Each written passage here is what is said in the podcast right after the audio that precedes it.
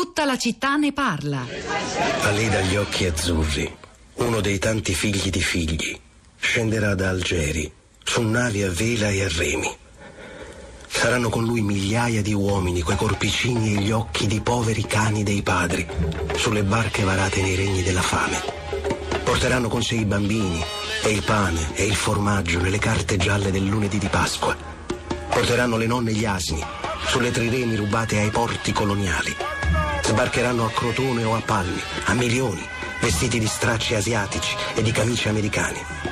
Subito i calabresi diranno come malandrini a malandrini: Ecco i vecchi fratelli coi figli e il pane e formaggio. Da Crotone o Palmi saliranno a Napoli e da lì a Barcellona, a Salonicco e a Marsiglia, nelle città della malavita.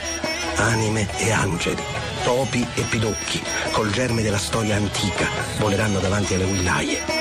Essi sempre umili, essi sempre deboli, essi sempre timidi, essi sempre infimi, essi sempre colpevoli, essi sempre sudditi, essi sempre piccoli, essi che non vollero mai sapere, essi che ebbero occhi solo per implorare, essi che vissero come assassini sottoterra, essi che vissero come banditi in fondo al mare, essi che vissero come pazzi in mezzo al cielo, essi che si costruirono leggi fuori dalla legge, essi che si adattarono a un mondo sotto il mondo, essi che credettero in un Dio servo di Dio, essi che cantarono ai massacri dei re, essi che ballarono alle guerre borghesi, essi che pregarono alle lotte operaie.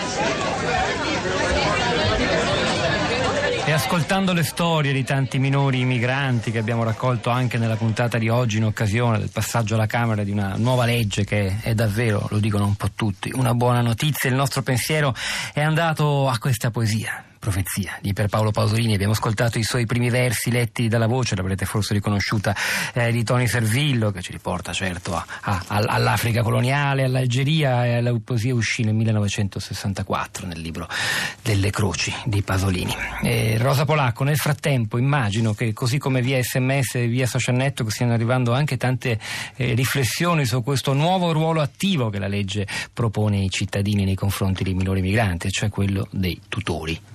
Eh, così Pietro, anche se soprattutto ci sono le testimonianze degli ascoltatori ah. che ci scrivono sui social network, ehm, adesso leggo subito il, il, commento di Giulia che trovate sul profilo Facebook La città di Radio 3, che è una storia interessante, importante. Dice mi è capitato qualche anno fa di seguire per un'attività di orientamento un gruppo di ragazzi tra 15 e 16 anni, anche se difficilmente si può essere sicuri dell'età, provenienti dal Corno d'Africa. Con loro ho lavorato sul racconto di un viaggio che era durato due o tre anni. Erano partiti a 12-13 anni. Difficile immaginare per noi che consideriamo i nostri figli piccoli anche a 18 anni. Oltre il confine dell'Etiopia, per loro il viaggio era stato un viaggio all'inferno, tu per tu quotidianamente con la morte e la ferocia umana. Portano ferite profonde, sono sopravvissuti a ogni sorta di fatica, disagio, dolore, conoscono la paura e la cattiveria umana, hanno un cuore temprato nel bene e nel male e il peso di una missione da compiere, arrivare alla ricca Europa, aiutare la famiglia. Hanno compiuto un viaggio pericoloso e sono diventati grandi, affrontando qualsiasi ostacolo con la sola arma dell'istinto di sopravvivenza. Noi che da piccoli ci siamo commossi sulle disavventure di Oliver Twist, neppure riusciremmo a immaginare. Bisogna ascoltarli per capire, ascoltarli e aiutarli a compiere la loro missione. È il minimo che possiamo fare, sono una risorsa, hanno dentro di sé un potenziale umano da far fiorire. Per chi volesse saperne di più della legge, leggere quanto è possibile conoscere, almeno sin qui, sulla città di radio3.blog.rai.it, tra gli altri materiali, il lungo articolo di eh, Daniela Fassini, uscito oggi su Avvenire, che spiega davvero a che punto siamo e quali prospettive ci sono. Poi bisognerà anche monitorare con attenzione l'applicazione vera e propria di questa legge. Intanto andiamo ad ascoltare la voce di alcuni ascoltatori collegati con noi stamani nella nostra piazza. Il primo è Marco che ci parla da Roma. Buongiorno Marco. Buongiorno, buongiorno. A lei la parola, che dice Marco? Eh, io eh, volevo ribadire quella testimonianza che lei ha sì. gentilmente letto prima sul, sul fatto che appunto mia moglie siriana... Ah, è lei? Ah, Marco, Sì, ah, sì, sì, mi sì, scusi, non sì. avevo capito. Eh, non so se la risposta che le ha dato la dottoressa Zorzella di- del- dell'ASGI le, le può essere, le può essere utile. Forse però allora ne approfittiamo per farle qualche, qualche domanda in più. Eh, a che punto siamo? Cioè, che, cosa, che cosa pensa potrebbe accadere? Che, che- e che aiuto avete dalle istituzioni? Che informazioni? Nessuna, poi vabbè, mia moglie lavora anche nell'ambito di associazioni Sì. non governative che eh, aiutano...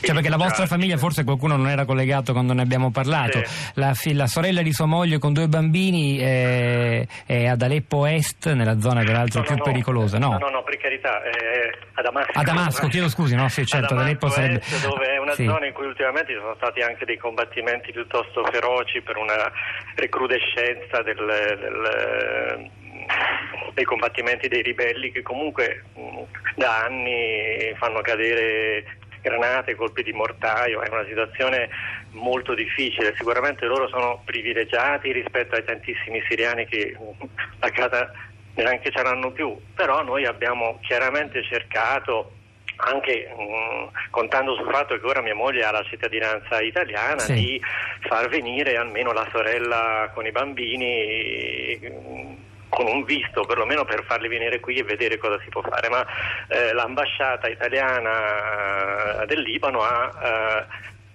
eh, rifiutato il visto per i bambini e ha accolto solo la richiesta per la sorella e, noi ci siamo insomma chiesti perché. Ho anche parlato con il console e lui mi ha detto che sono a disposizione dell'Unione Europea e che non vuole i nuclei familiari che arrivino in Italia insomma insieme. E quindi abbiamo fatto venire un attimo la sorella con mille follie burocratiche siamo riusciti a farle ottenere un permesso di soggiorno eh, a, lunga, a lunga durata, diciamo per un paio d'anni, anche questo con, con delle traversie veramente fantoziane, però per i bambini abbiamo capito che non c'è, che non c'è nulla da fare perché dovrebbe avere un, un ricongiungimento, ma questo com- si farebbe me- con, un, con un procedimento di mesi e mesi e chiaramente la mamma non può restare così tanto. No, eh, sembra, sembra davvero un assurdo. Sì. Marco, io- sì. La sua interlocutrice mi ha confermato che questo è paradossale e che è praticamente l'autostrada per, eh, per, per illegalità. Eh, Però noi E, e la nuova legge grandi arrivare. cambiamenti non ne porta da questo punto di No, vista. Però Marco la ringrazio per aver condiviso questa storia con noi, magari anche proviamo a rimanere in contatto, ci aggiorni ancora. Eh, Paolo, buongiorno e benvenuto a, a nome di una onlus che credo si chiami Camicie Pigiami. Sì, è lei. La storia è quella di Fallù, bambino con eh, convulsioni, crisi epilettica, arriva al pronto soccorso, gli viene diagnosticata un'epilessia, viene messo in trattamento dalla neurologia con due farmaci essenziali. Dopodiché la madre arriva da me e mi dice io non ho i soldi per comprare i farmaci e nessuno mi vuol fare la ricetta. Queste storie qua, che fanno scandalo chi le vive, dicono che i minori clandestini nati non hanno le tutele necessarie anche per le banalità, che sono il mal d'orecchio piuttosto che non la tonsillite. Grazie Paolo, i diritti sono anche innanzitutto questi, il diritto alla salute. A proposito di minori stranieri nel nostro paese, da lunedì prossimo vi raccomando l'ascolto di un nuovo ciclo eh, di Tre Soldi ogni giorno alle 19.50. Mio fratello Zeff, la storia di un minore profugo kosovaro che andò in affidamento con, presso una famiglia di Torino ed oggi è perfettamente integrato, un audiodocumentario di Viola Berlanda. Rosa. Torno su Facebook e vi segnalo un link che posta Mamma Foli da Fatou Diom, scrittrice senegalese che fa il punto su varie questioni mettendo in luce le contraddizioni di una società che non vuole farsi carico delle proprie responsabilità evidenti. Andatelo a leggere, è un bel passaggio. Poi Assunta, spero che questa legge riesca a tirare fuori questi bambini dalla mafia transnazionale che li ha utilizzati, sfruttati e anche uccisi.